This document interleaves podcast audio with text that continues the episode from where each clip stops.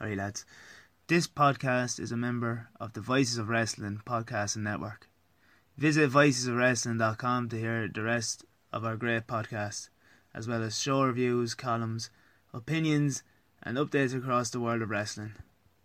Sometimes you get bored of N64, so let's watch wrestling till our eyes get sore. We love the Tivoli, but there's so much more. Wrestling round the world, making friends and making times and wrestling round the world. With Sarah and Sarah. Hello, everybody, and welcome to episode 11 of Sarah and Sarah Wrestling Around the World. Now, today is going to be slightly different in the fact that I'm going to be going solo, which is kind of scary. Not sure if I'm going to like it considering I'm so new to this. But uh, the other Sarah is just taking a break, so I've decided just for this time to go it alone. And um, so sorry if this is a complete mess, but you know, it's worth a shot anyway. So, for this episode, I'm going to answer some of your questions that you guys sent into the Twitter page at the two Sarahs, which is really appreciated. We um got a fair few in this week, and you know, it, it does make me happy. I am as happy as Goto doing the uh, Chaos pose, which is one of my favorite things in wrestling. So, thank you for them. I'll get to them in a bit, but I just want to talk about kind of the wrestling that I've been to the past couple of weeks, both live and obviously watching at home. The G1, we're in full swing now. The day I'm recording this is the day of the World Cup final. France just won. Won myself 100 euro in work, but the G1. Um, obviously, we had a great match between Naito and Kenny Omega, which was always going to be an absolute barn burner. Those two just had that perfect chemistry. I could watch them for days you know, I wish that went 30 minutes. I think it deserved to go. Th- I wanted it to be a draw for both because I think both of them deserve to get something out of it. But um, that makes sense. And obviously, our boy Zack Sabre Jr., one of my favorite wrestlers. Um, another great match with Kota Ibushi, which Ibushi won. Um, him and Taka are just a perfect pairing they just gel so well together. Like Taka's new, like the older brother who saw this potential in this young kid, and was like, "Yep, I'm gonna bring him through the system and Suzuki-gun and and make him the guy." And I think it's working out spectacular for him. Like I have Zack actually winning the block in my pickums, but who knows how that's gonna go. Um, like we have sad lad Okada, who's just in absolute disrepair since losing his title some say it's him being himself and that he's loosened up without the title, but I don't think so. I think he's near mental breakdown with his balloons and the cut off shirt and the red hair. Um, but yeah, the G1 is, has been great so far. I think Jay White's going to be the interesting factor in this, but all the different stories that are interwoven already with Yoshihashi, like his shoulders bollocks already. Is he going to make it through? You have Naito and the Sanada evil kind of triangle, whatever's going to go on there. There's so many different factors, but I'm not going to get too bogged down talking about New Japan because there's people who do it a lot better than I do out there, that's for sure. Um, but I did go to the Strong Style Evolve show in Milton Keynes. It would have been two weeks ago now, and it was great to go and get to see all these talented people. We had Okada, we had, you know, Yuji Nagata, Tiger Mask, who looked really grumpy at the meet and greet, like Suzuki again, Ishii. There is even Yoshihashi was there, and I got to see Bone Soldier, the good one, and Yujiro was there with his, and he had two girls with him. But I think the guys really liked. Um, it was a lot of fun, and I got I was at night one, which was perceived to be the weaker night, but I had a great time. Um, the match at the end was Suzuki and Zack Sabre Jr. against Okada and Ishii, and it was just outstanding. I mean, it was gripping on the edge of your seat, and Okada took a bit of a backseat, that's for sure. But I don't mind that. I think it kind of played into the, this whole story of it's these two, you know, veterans of the ring, Suzuki and Ishii, setting up for their match for the night after um, the the trades, like the shots that they were taking at each other, were just out of this world. I, I don't know if there's like an, a captivating wrestler live like there is Minoru Suzuki. From the minute that he comes out into the ring, the new version of Kaze ni Nare played, which I was a bit I was a bit taken aback at first by it, but that was out like that was just perfect. Getting to see it twice, I, I obviously saw him at Scrappermania last month. That was two months ago now. Um, that's it's it's one of the best things in wrestling, that's for sure. And Okada with his remix music, which I don't really like, but it it totally makes sense given the whole kind of character change and development of him. I, I totally get it at this point after watching that. Uh, this show also had a lot of Rev Pro talent, and people kind of gave out like, oh, it's a glorified Global Wars. Well, really, the talent that was on this show was outstanding. And um, we had you know, we got to see Chris Brooks against Yoshihashi with Yoshihashi picking up the win. Wish it was Chris Brooks because I'm a massive, massive fan of of him and CCK. Uh, we got to see Lykos coming out with him. It's great to see that he's back wrestling again. Yeah, David Starr against Tiger Mask in a in a really kind of weird thing where David Starr wouldn't defend his title, and but it was like okay, you're just gonna have a match against Tiger Mask, and that was it. But it was obviously a, a ploy to let Tiger Mask get the win, and and David didn't have to lose his title because it wouldn't really make sense for Tiger Mask to win, I suppose. Um, yeah.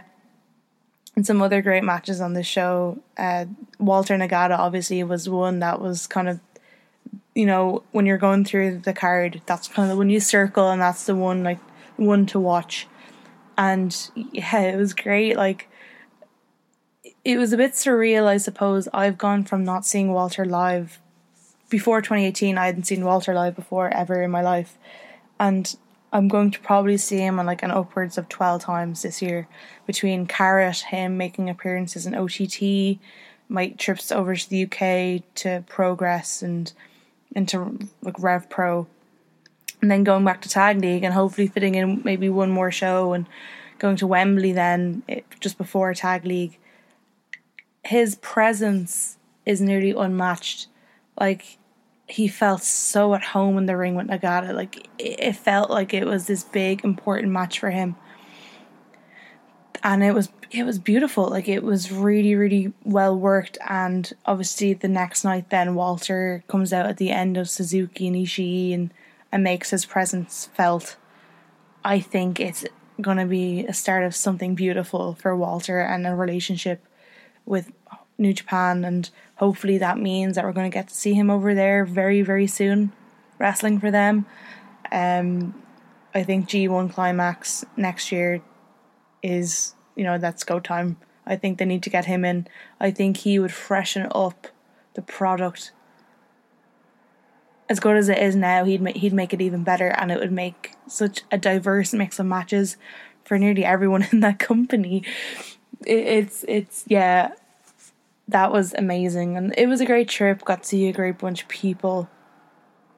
Um, loved it, and then quick turnaround to having two shows back at home. Then, um, there was the July 6th show that was run by uh someone that we've talked about highly on this show many many times, Jay Money, who bankrolled it, and um, Alexander Dean the two of them worked together to put this show on in a theatre in Trinity College Dublin, which is the biggest university in the country, and it's in the centre of Dublin city centre, which is perfect. It's it's very easy to get to, and it was bring your own beer, which is great for a lot of people. I think there's nearly too much beer consumed. Um, yeah, this was great. It had a bunch of great surprises with Rhea O'Reilly showing up and to to my knowledge, someone can correct me. She'd never wrestled uh, in the Republic of Ireland before, which is absolutely crazy to me considering. Um, she made a, a surprise appearance. Everyone loved it. Uh, got to see Twitter's favorite referee, Eddie Sideburns, who was trying to hide himself from us at the start of the show. I'm calling you out, Eddie, and we we knew it was you the minute you walked in. Um, he got the surprise his his more than hype boys uh, to ref the main event. It was them against Paddy Morrow, uh, Scotty Davis, and Phil Boyd, which was it was a great match. Um, the thing to say about this show is there's so much talent in Ireland, Um, especially when looking at like the female talent, you know, we had the debut of Dolly Bell in in Irish Waters as well, who kind of looked like Katie Harvey. And have Katie Harvey, and you have Amy Alonzi coming through the ranks, Debbie Keitel, Valkyrie, Raven Creed, who's an absolute star already.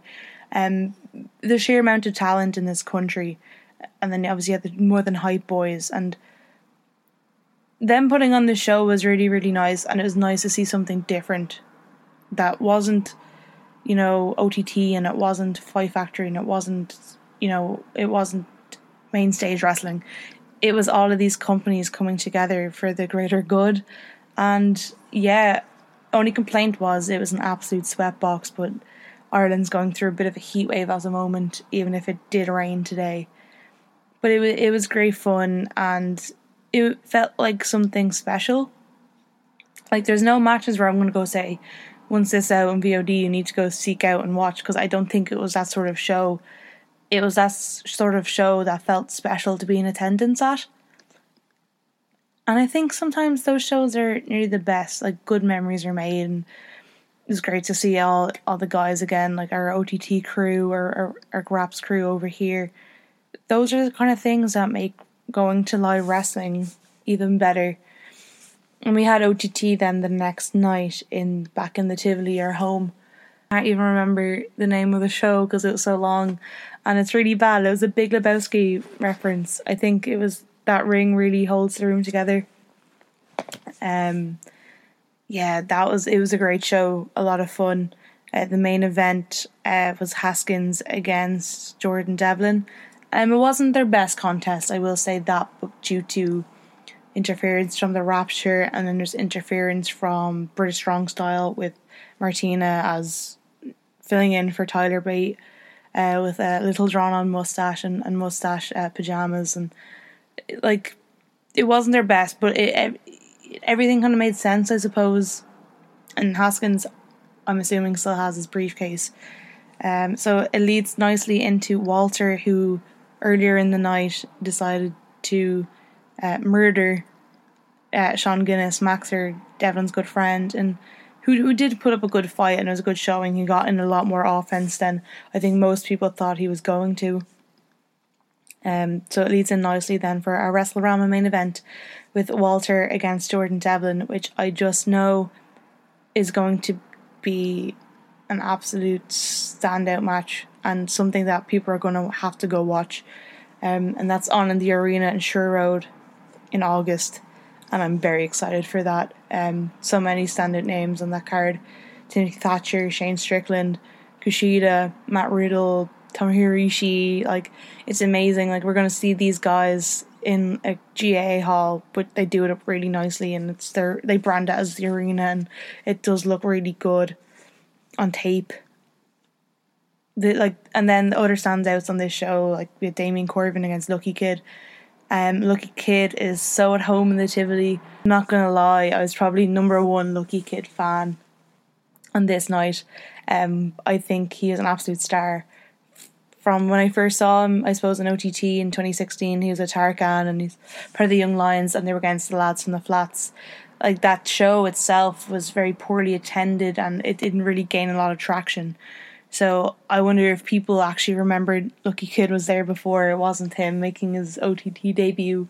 You know, and, and Corbin's going on this single run now, so it's gonna be really interesting to see what he's gonna do. Um, is he gonna come out with Bonesaw and, and Duncan as tag team champions? Is he is he going to completely kind of be you know the singles guy of you know the team? Like it, an interesting dynamic, and it's a bit annoying that Bonesaw and Duncan weren't there with the titles, defending them, or or even just on the card in general. Um, but they're going to be against the Angel Cruisers at WrestleRama because they beat the Rapture, and that's going to be great. I'm I'm delighted that they beat them. We had surprised Pete Dunne, and he got one of the biggest pops I've heard in the Tivoli in in, in quite a while. Pete Dunne is our guy. Pete Pete Dunne is OTT. People have given out in the past that OTT didn't put enough emphasis on Irish talent, that we relied on imports, but Pete Dunne's a day one.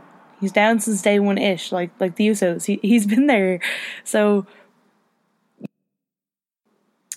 But now I think I'm to get into some of your questions that you all sent in, and I was really, really happy to see so many come in. It was great. You know, hopefully you might enjoy them a bit and kind of get to know me a bit more, I suppose, because I am so new to this, and give you a bit of insight, I suppose, into my brain. I, I I'm always afraid of coming across as kind of unintelligent on these podcasts and that I might not know too much about wrestling or that I'm kind of just a bit goofy, which which I am. I talk about Pokemon and all this sort of thing, but I do really like the intricacies of wrestling and stuff like that. So if there's anything I hope that does come across okay. So first question will come from our friend Mike Kilby. Do you think WXW would have been better this do you think WXW would have been better this year if they hadn't had all the setbacks, i.e., bone suspension, Jurn injury, Mac injury, etc.? I definitely think the injuries have taken something away. I think starting with Jurn, since that happened first, I really, really had it in my mind that he was going to win 16 carat this year. The the heel turn, the change, and all the different stuff with Dragon and AJ. Um, but she's not allowed to be called in promos, as we saw in uh, the shotgun bloopers. He, they were building him up to be something even better than he was before. And don't get me wrong, Jurn was absolutely fantastic before. I loved him. I love him now. He was going to win 16 carat. I really thought that. I mean, I don't think we would have had the David Starr run. And in turn, I don't think we would have had the absolute Andy turn uh, run.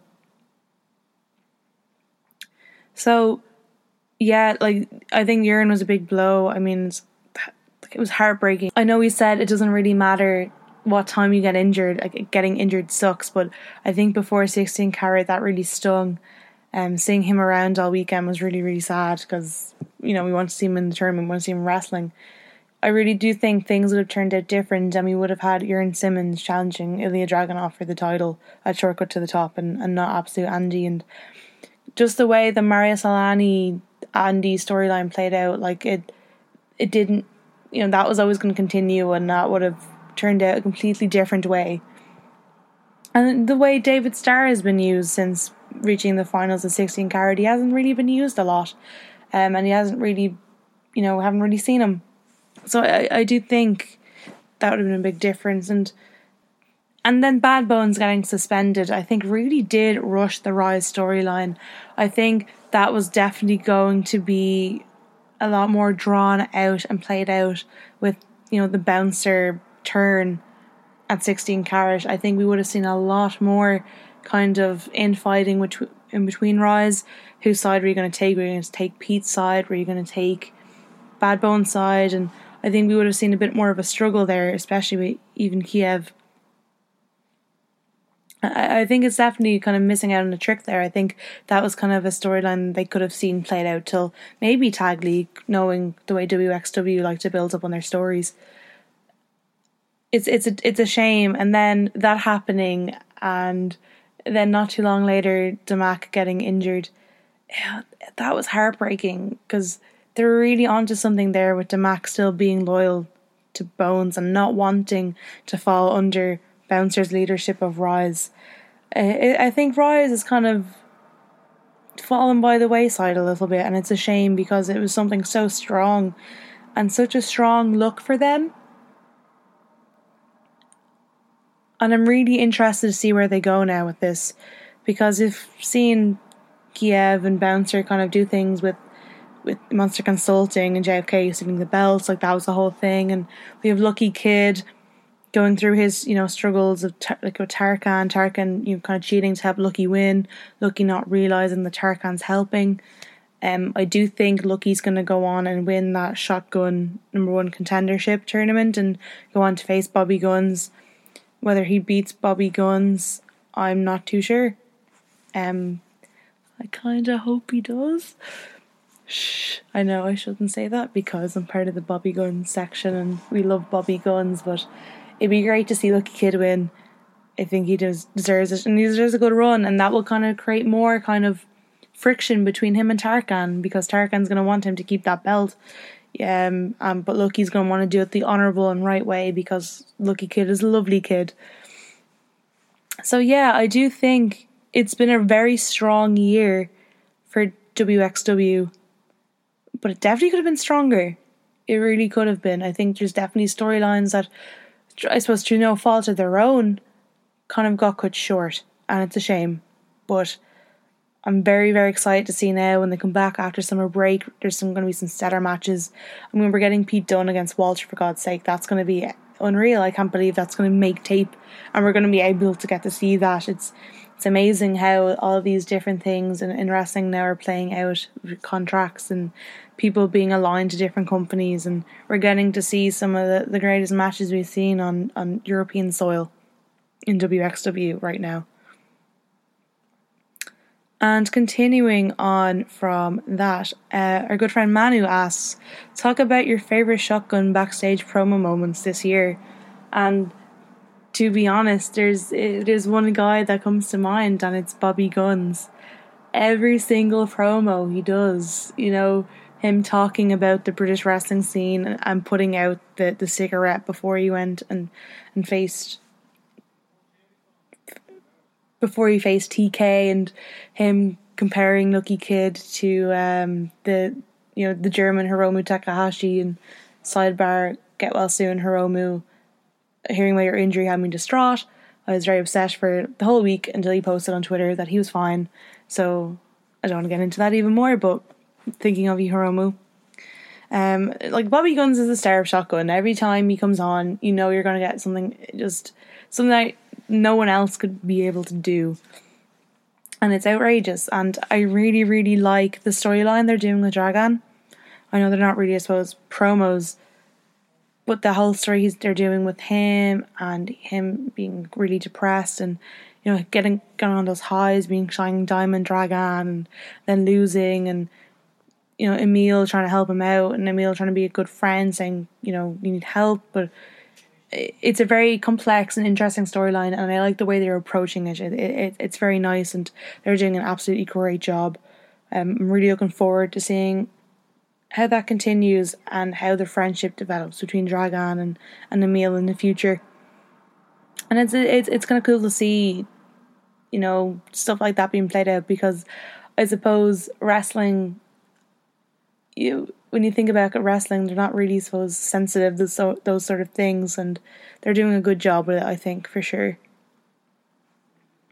Our next question comes from Joe Gagny, and Alan Forel said that we need to answer your question like straight away because you're like the king of podcasting, and I was like, oh damn, better answer this question. Um, but it's a good one. Um, so best match you've ever seen live and worst match you've ever seen live. And to be honest, it's that's a really tough question, I suppose. I've been thinking about it since you sent it in, and I've been fortunate enough to attend a lot of live wrestling over the past two years. I think far more than I ever expected to see live on the shores of Ireland. Um, and I've been lucky enough to go to the UK and Germany. I think the best match I've ever seen live, and I think just for the sheer emotion and, you know, the sheer emotion and just the atmosphere was 16 carat that 2018 that three way between Bad Bones, John Klinger, Ilya Dragunov and Walter. Just the emotion of Ilya coming back, I think there's nothing that can replicate that, that that that kind of feeling that you get watching a match and just being totally engrossed in what's going on. There's there's no better there's no better thing than that for me in wrestling you can the story behind it just played a role so so much into it and and that's what made that match so so special. I i don't want to kind of harp on about it because we've talked about it so much and everyone goes on about that match and and that weekend and how that was one of their highlights in wrestling and how emotional it was. Because it's something that it doesn't happen very often, I think, in, in companies, especially in what's considered to be independent companies. You don't get those long bills and long storylines like that. WXW is kind of the only place it happens because they've contracted talent and you know because people come and go from other companies as they please and yeah i know our home promotion ott jordan devlin's a mainstay and you have danger cruisers and martina who are mainstays but nothing has topped that for me that weekend in Germany. This year at least like there's been some great matches I've gotten to see over the years with Jordan and there's Speedball and Keith Lee in there back in Homecoming and just Jordan's whole run to the OTT title last year. But yeah um that was just something so special and the emotions around me when Ilya won people who've been watching WXW and a lot longer than I have seeing their reactions as well and seeing how much it meant to people and the the match itself was absolutely fantastic. There's so many different storylines going on in that. Obviously, you had the build with Walter and Bad Bones leading up to that night. You had the throwback to the previous year of Walter and Ilya in the finals, them trading, and then the absolute brutality that was Ilya against Bad Bones in matches previously as well.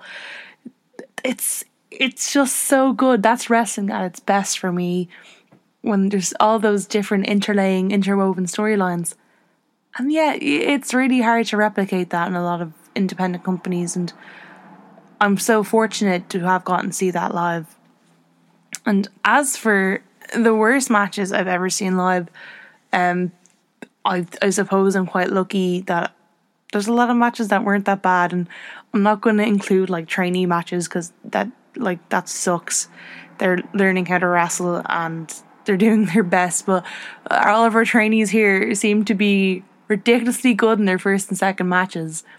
So I'm gonna just throw it to WWE. Those WWE live events that you go to. I went to one back last year, and it's funny. I'm thinking back, like when me and Sarah started this podcast, both completely forgot to mention that we went to a WWE show. Like we both went to the same show, and it just it's not exciting they phone it in, and obviously I expect them to phone it in, but that whole show was just, yeah, it's not great. It's not value for money. You know, it's seeing these guys, especially the one I went to, it was a SmackDown show, and it was like, it was going towards the end of the tour, and I had SmackDown live next week from London or Manchester, wherever it was, and like Jinder Mahal in the main event he's not very good. Um, it's Jinder against AJ, and it's mad to see like a bad AJ match was. There, like there's hardly any standouts from that show, and having Shinsuke and Kevin Owens, and I know Shinsuke is the biggest phoner inner that there is, but not liking a Kevin Owens match is sucks for me, and just those shows, I understand why people bring their kids to them because they're these larger than life superstars and they definitely come across like that. But knowing what's out there for me on the independent scene in my you know vicinity, it's not worth my time nor my money going to those shows anymore. They're not targeted towards me. I'm not getting satisfied. I'm not getting the satisfaction out of them that I would paying 10 euro to go see, you know, the trainee guys in a the community center in in North Dublin. It's it doesn't make sense. I don't know how someone who attends independent wrestling shows regularly could enjoy it. That's just me, and I'm going to probably get ripped on for that. But sure, look. Our next question comes from Brian One ZVX. Which young Irish talent or talents do you see as the next talent to become established as a regular abroad? And looking at taking everything into account that's happening, I suppose, over these past few weeks and months, there's some that are already making a name for themselves. You have Scotty Davis, who has become a young line of sorts for Will Ospreay's new promotion. You have the More Than Hype Boys getting to make their debut over in the UK very, very soon. You have Valkyrie making waves over in Germany for GWF. And you recently had Debbie Keitel making her debut in Scotland recently, along with Valkyrie and Katie, who are on the same show. So it's looking very, very strong for these guys. And they're putting so much hard work in. You can tell they're getting better and better every single show. So I think those are the ones that are going to make it. But I think we do need to consider someone like Raven Creed, who is now branching out of Cork and getting regular bookings in Dublin. She got to be on the latest OTT show in the Tivoli. She's a gem. She's a star. Like, how did we not know about her before? She's very, very good, and I can kind of see her if she wants to, you know, going to the UK and abroad and, and making a good name for herself. But um, you have the likes of Michael May as well, who's going to be a great, star. Like he's gotten to go over to WXW before, and he's he's trained with Zero One. His fundamentals are so damn good. He's going to be absolutely fantastic. We know he is. I like the the talent that Fight Factory Pro Wrestling are producing right now is up there with the best in Europe, and it has to be said. I know, I know I'm incredibly biased because I get to see them every single month on various different shows, but I really fully believe that what they're doing in that school is outrageous. Like we're we're going to these shows, and people are putting on their first singles match or their first match in front of a live crowd, and the matches are holding up against everything else on the card. That's insane to me. I was always of the opinion aren't like trainee matches meant to be kind of like, you know, not that great and not something that you want to watch again.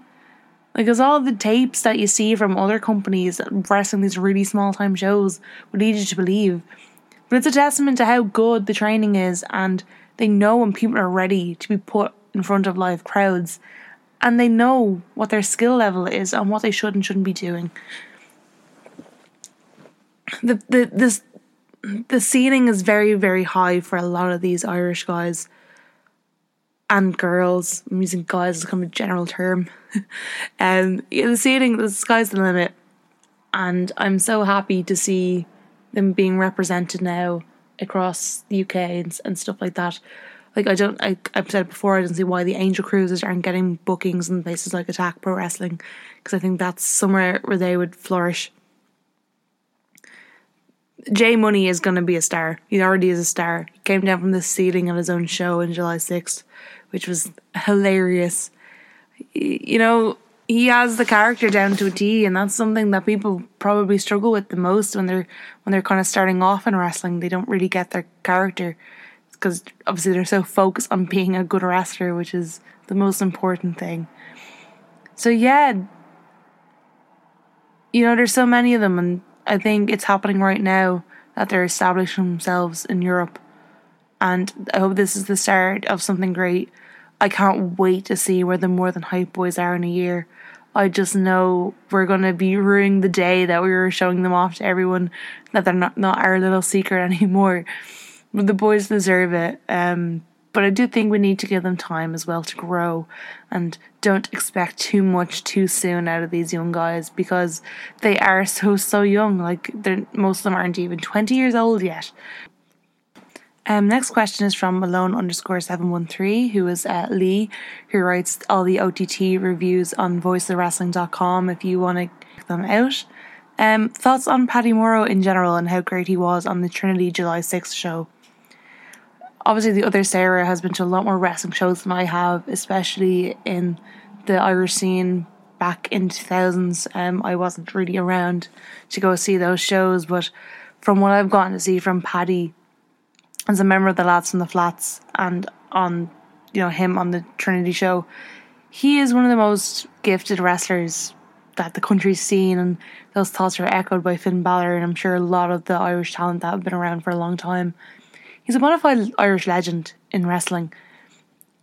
The fact that he can come back and perform the way he did on July 6th is incredible to me. You know, after uh, he was wrestling on a few wrestling.ie shows, he still has it and he can jump back in. I really hope we get to see him in OTT again someday. I think it's nearly a crime that if the OTT show the day after was the last City show that he wasn't there he made such an impression on that crowd in such a short space of time considering he was introduced as like Martina's brother and you know it was that like he didn't know how to wrestle but then he busts out all these moves against uh, Charlie Sterling it's, it's it's great and I really think Paddy is I just really wish you know he's making a name now because he could be something big he is something I really hope that the guys have learned from. He has so much, I think, to give to Irish wrestling still. I'm, I'd love to listen to all the stories that he has. He shares some great pictures on Twitter of, you know, shows previous, you know, on all this, all the people that he's gotten to meet over the years. It, it's it's really nice to see, and it's nice to see people cherishing those memories because I'm sure that people would love to sit down and listen to them tell all those stories. I know I definitely would. Um, yeah, Paddy Morrow is just outstanding. And who doesn't love Paddy M? Really, Paddy, if you're listening, you're probably not, but please, like, come back, come back and OTT. We all miss you, and you still got it. That's for damn sure. Eddie Sideburns, he's asked two questions. Um, favorite Chaos member, and why is Yoshihashi the worst member of Chaos? And this is not the first time that Yoshihashi has been buried in these questions, by the way, people. We also have two other instances of Yoshihashi being referenced to.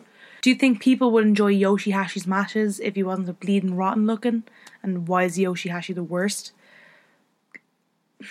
I'm going to address the Chaos member thing first because if we're talking about, you know, the regular Chaos members, the guys that are there all the time, then it has to be Kazuchika Okada. He is one of the goofiest wrestlers who has become world champion four times and is one of the best wrestlers on the planet that I've ever seen. A man who can do a cross body and shout Scooby Dooby Doo. They deserve to be champion. They deserve to be your favorite member of Chaos. They deserve to be the greatest wrestler of all time. And that's not the first time that's happened. He's done that before.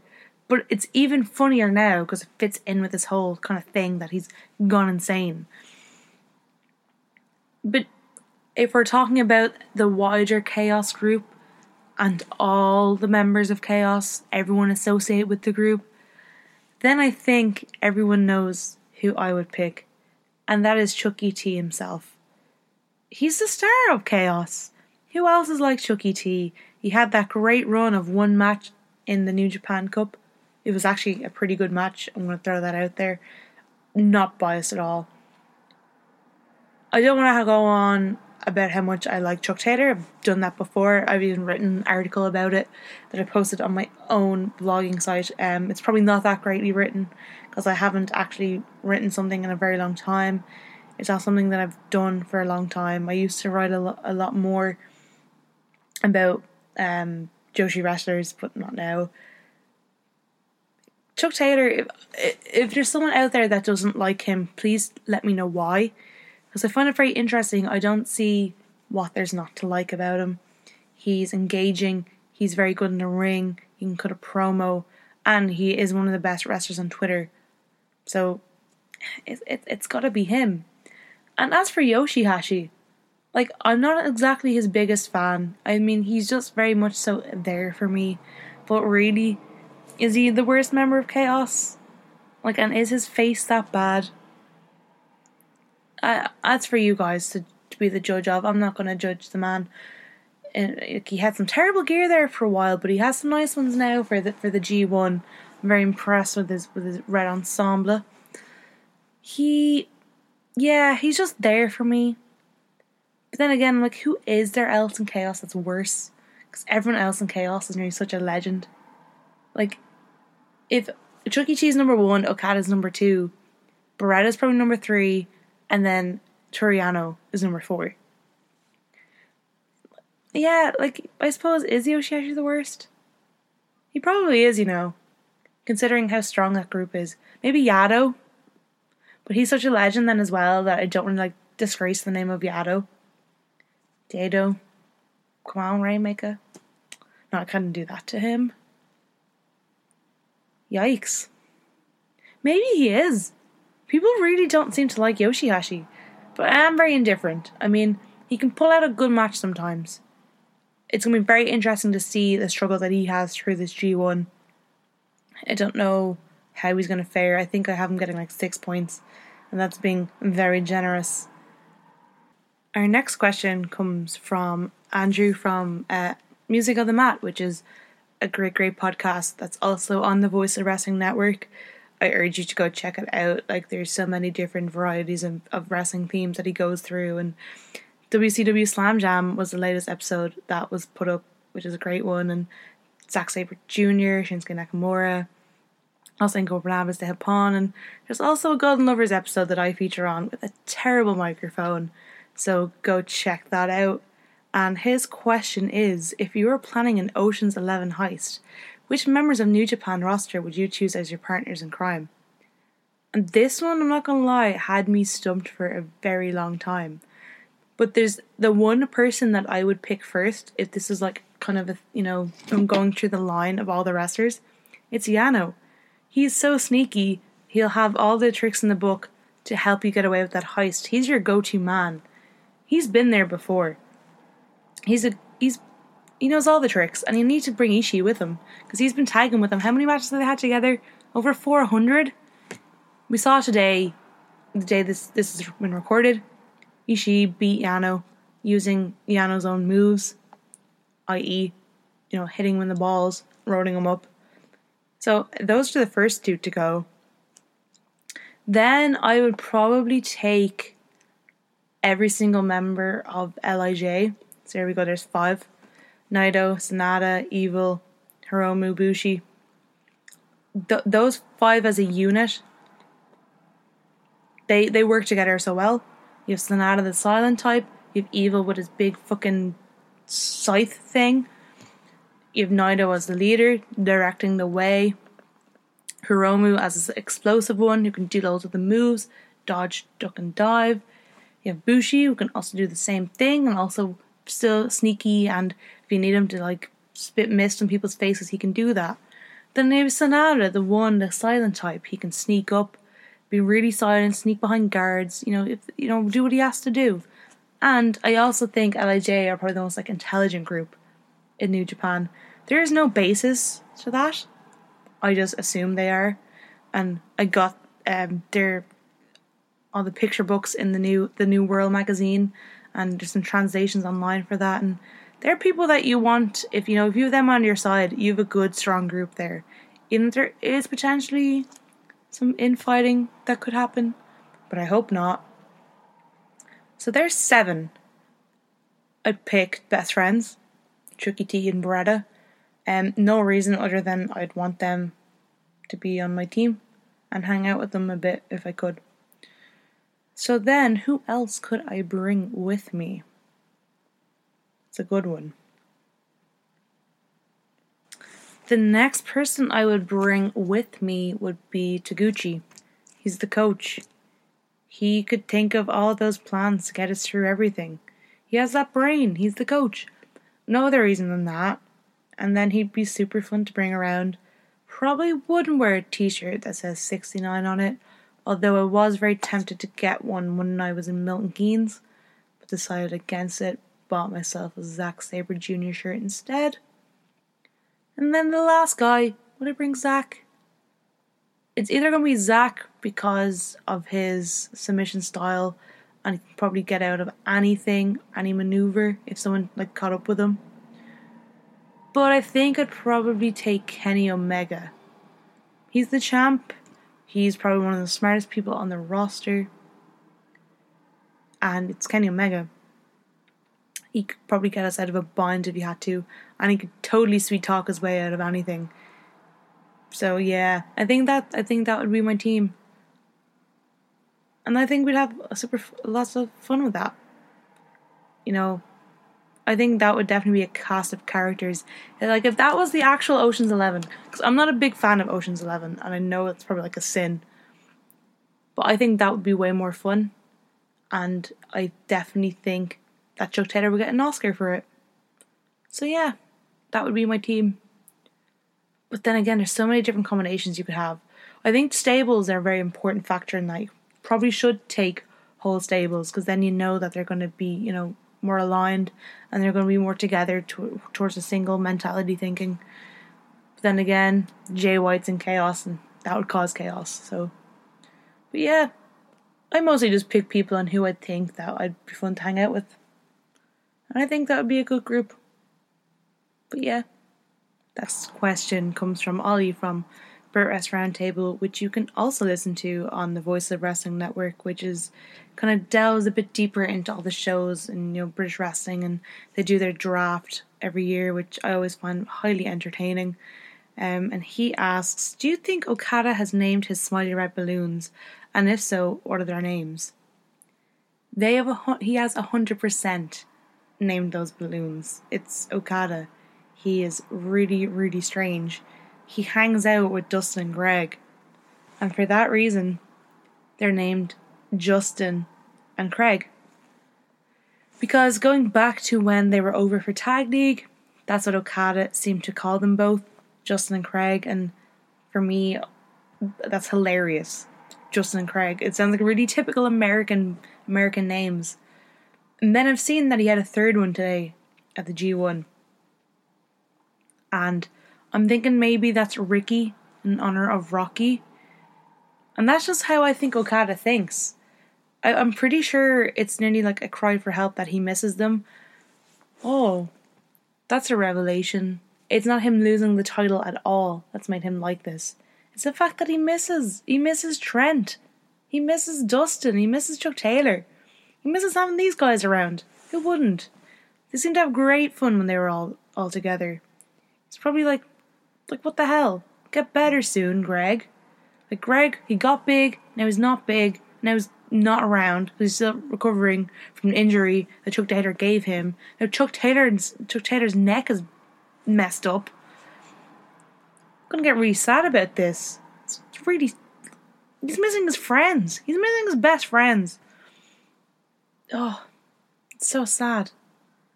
Now, whenever I see the balloons, I'm gonna think of best friends. Damn. It's gonna get really deep now from there on out. Because that's what's coming back in my mind the whole time. So many layers to this Okada story than, you know, there is that meets the eye. It's something you don't really think about. I just really hope Okada's doing okay. I really, really do.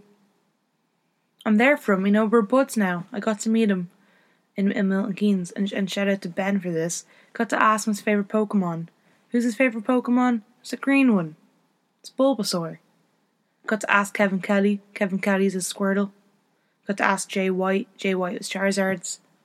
Got to ask Will Ospreay. Had a bit of back and forth. Mentioned Snorlax was in the equation. Charizard was in the equation. I brought up Dragonite because Dragonite's my favourite, as I said before. Established that Will Ospreay wears a man bag, therefore he is Dragonite, and you know he flies and stuff. So, um, Minoru Suzuki, just since I'm on this Pokemon topic, Minoru Suzuki gave the best ever answer I've ever heard from someone. So we're like, hey, Minoru, well, ask Zach, well, Ben asked Zach first, like, would he answer this? And then he answered, like, yeah, Pikachu. I was like, oh, cool, cool, Pikachu. It's, it's great, it's great, Minoru, thank you. And he's like, you want to know why? And we're like, um, yeah, we want to know why. He's friends with the person who does the voice of Pikachu. This can't be topped. This is over. Like the spreadsheet is done. It's it's done for. Minoru Suzuki has just destroyed everyone. Even Zach was like, nothing stopping that. God, no, it's not. Friends the person who does the voice of Pikachu, one of the most iconic characters of all time in any sort of in any sort of cartoon or television show. Nah, nah, mate. That's it. Like, it's done. Like, it's retired until I get Chuck Taylor's answer. It's retired. You know what I mean? I can't top it. Like, that's it. Colt Cabana's favorite is Pikachu as well because he didn't really know. And also, Colt Cabana's part of the Orange Cassidy fan club now. Just FYI, I am the owner of the Orange Cassidy fan club, and if you would like to join the Orange Cassidy fan club, I give out certificates to every single person who joins, um, signed by me, some pictures of him on it, and you get your Twitter name at them. So, at me at Sarah Flan if you want to join. No biggie if you don't, but I kind of will judge you if you don't really like Orange Cassidy.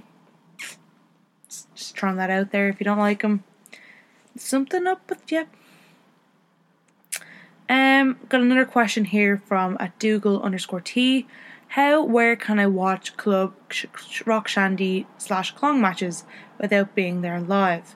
I've heard the praise that he and they get when you review the FFPW shows. I really want to see some of their matches. Well, good news for you. I'm pretty sure that the Low Blows Network you can sign up to get their matches, or you can buy them on DVD You can get Fight Factory DVDs from GG Media and NI on Twitter, and they do a great job of recording those shows. They're really, really well produced. Great, there's commentary on there that's really, really insightful. Um, and if you hook up with them, they I think they're selling DVDs. I'm not too sure if they're still selling them, but I got episode four, and I got episode three and four from them, and they're both really, really good quality. So hit up them, and I really do think that Fight Factory are gonna explode in the next few months. And Klong is an absolute star. He's coming back from his injury soon, his shoulder that uh, we talked about on one of our episodes previously. And you know, Martin Steers is only a few matches in, but he's making great strides with Take It Handy and, and Drink Rock Shandy. Along with all the other talent on FFPW, I mean, I can only speak volumes like I have already on this episode for the work that they're doing there, and they're doing great, great stuff, and and they're definitely one to watch. That's for sure. Got another question here from at Mr. Flano, who is my brother. Um, for the love of God, no pun intended. What did poor Chase and Yujiro do to deserve that? What did they do? And well, it looks like Tama Tonga told us. They didn't take their side. And I think it's absolutely heartbreaking. Like, Chase Owens was an honorary Tongan, even if he thought he actually was Tongan in that whole little storyline. Like, Chase Owens was extremely loyal to those guys for a very long time. And it's only because I think he became friends with Ibushi over a course of time and and definitely was on Kenny's side in the whole Kenny Cody thing. Because Cody isn't really a New Japan guy and Chase is more so the New Japan guy and as opposed to the Adam Page who was the Ring of Honor guy and I know that's obviously shifted now with with Hangman being in the G1 and I think he's gonna put on a great showing. But Yujiro, Yujiro's the odd one for me. Like I thought Yujiro would have been on the o- OG side. I find it very, very interesting that he isn't.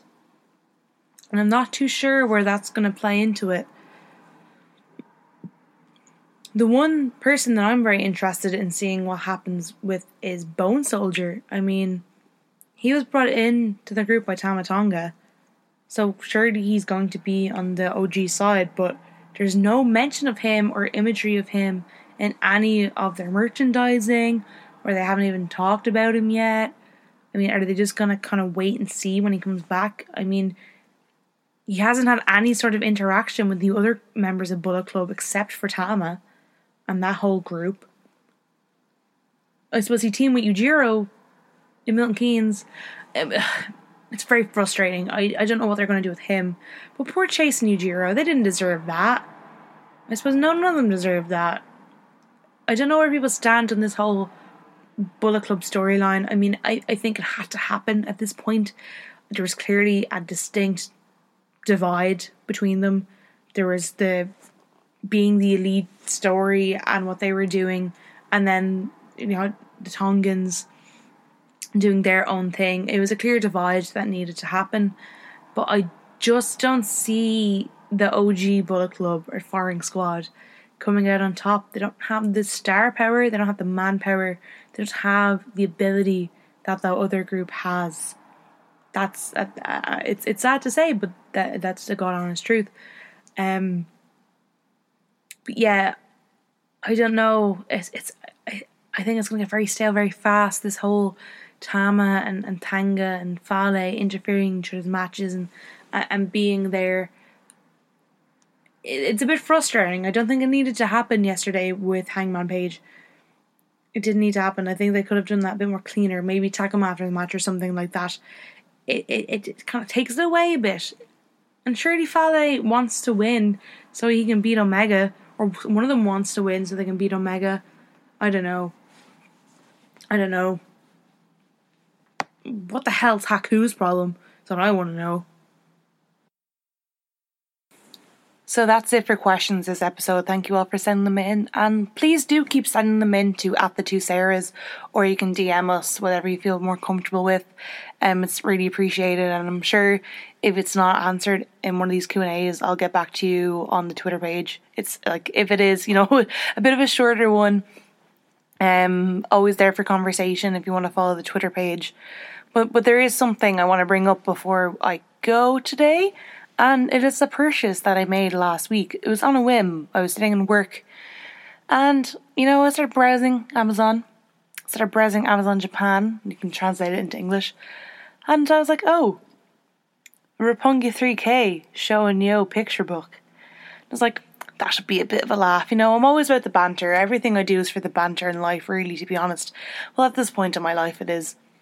So, you know, made a sneaky purchase. I bought the New World magazine, lots of LIJ stuff, you know, cheer me up. I was pretty down about Hiromu's injury.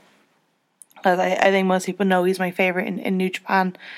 And, guys, I gotta tell you, I thought Show and Yo were kind of like the really pure tag team and kind of polite boys and you know the the, the do-gooders, I suppose. But guys, this book is very risque. You turn the page, one of them they're eating ice cream, or they're making their dinner, they're out in Roppongi.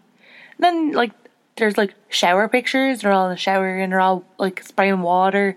And there's other ones you turn the page and you see their arses, their bare arses on show. I was, I was shocked. I, I was actually shocked. Just wondering how any of you seen these pictures? What do you guys make of Show and Yo? Who's your favourite Roppongi 3K member is another thing. Mine's Yo. Yo is, I don't know, there's something very pure about him, even after seeing those books. Um, I kind of like him. I think he's, you know, he has like the good spirit. I know everyone says that Show is the more talented one, and, and that's fair, but uh, I don't know, I've, I've got an attachment to Yo over the past few months. And of course, there's Rocky um, player coach Rocky, I suppose. Yeah, it's just funny. I'm a sucker for buying silly purchases like that, and the magazines I got are great. There's some great pictures of Lij and, and the Golden Lovers and Handsome Minoru Suzuki and New World.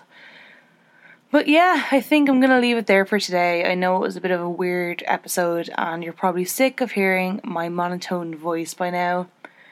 But yeah, if you have any questions, please do send them in. I know that I'm not really sure where I'm going to go from here with this. I'll probably get in a few of the guys that we've gotten before on the show. When Bazigue Barry um, might make an appearance, who knows? Um, my friend Jenna, who we can go on for an episode about CCK and Chris Brooks. I'm sure that she has a lot to say about that, but um, yeah, please do let me know if you enjoyed this. Um, do give us five stars on iTunes. Any lovely words of support would be great. Um, and yeah, so I'm sure I'll be back with lovely G1 hot takes and hot takes about um we're going to Phoenix Wrestling in Cork on the 27th of July. There's a gang of us from Dublin and Barry is going down, so it's going to be a lot of fun. And yeah, I might get Jenna on to talk about her experiences at Fight Club Pro.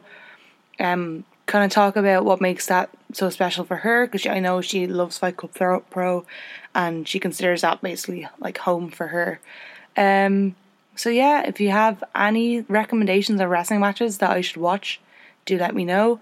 I watched Daniel Makabe against Timothy Thatcher, which is absolutely outstanding from a 321 battle, and I think you should all go check that out um, watch the first match between those two first, because um, it's very very interesting to see the kind of story shifts from the last time they battled to the most recent one. And yeah, there's a lot of good wrestling out there. I'm gonna and yeah, I'll catch you guys on the flip side. And to steal Sarah's line, Ian, sing us away. Now the show is over and we still haven't met Rover. Time to get some rest and recharge. But join us next time, won't you? And we'll discuss all those big issues like Jesus. Waller's hands are so damn large. Making friends and making towns and wrestling round the world.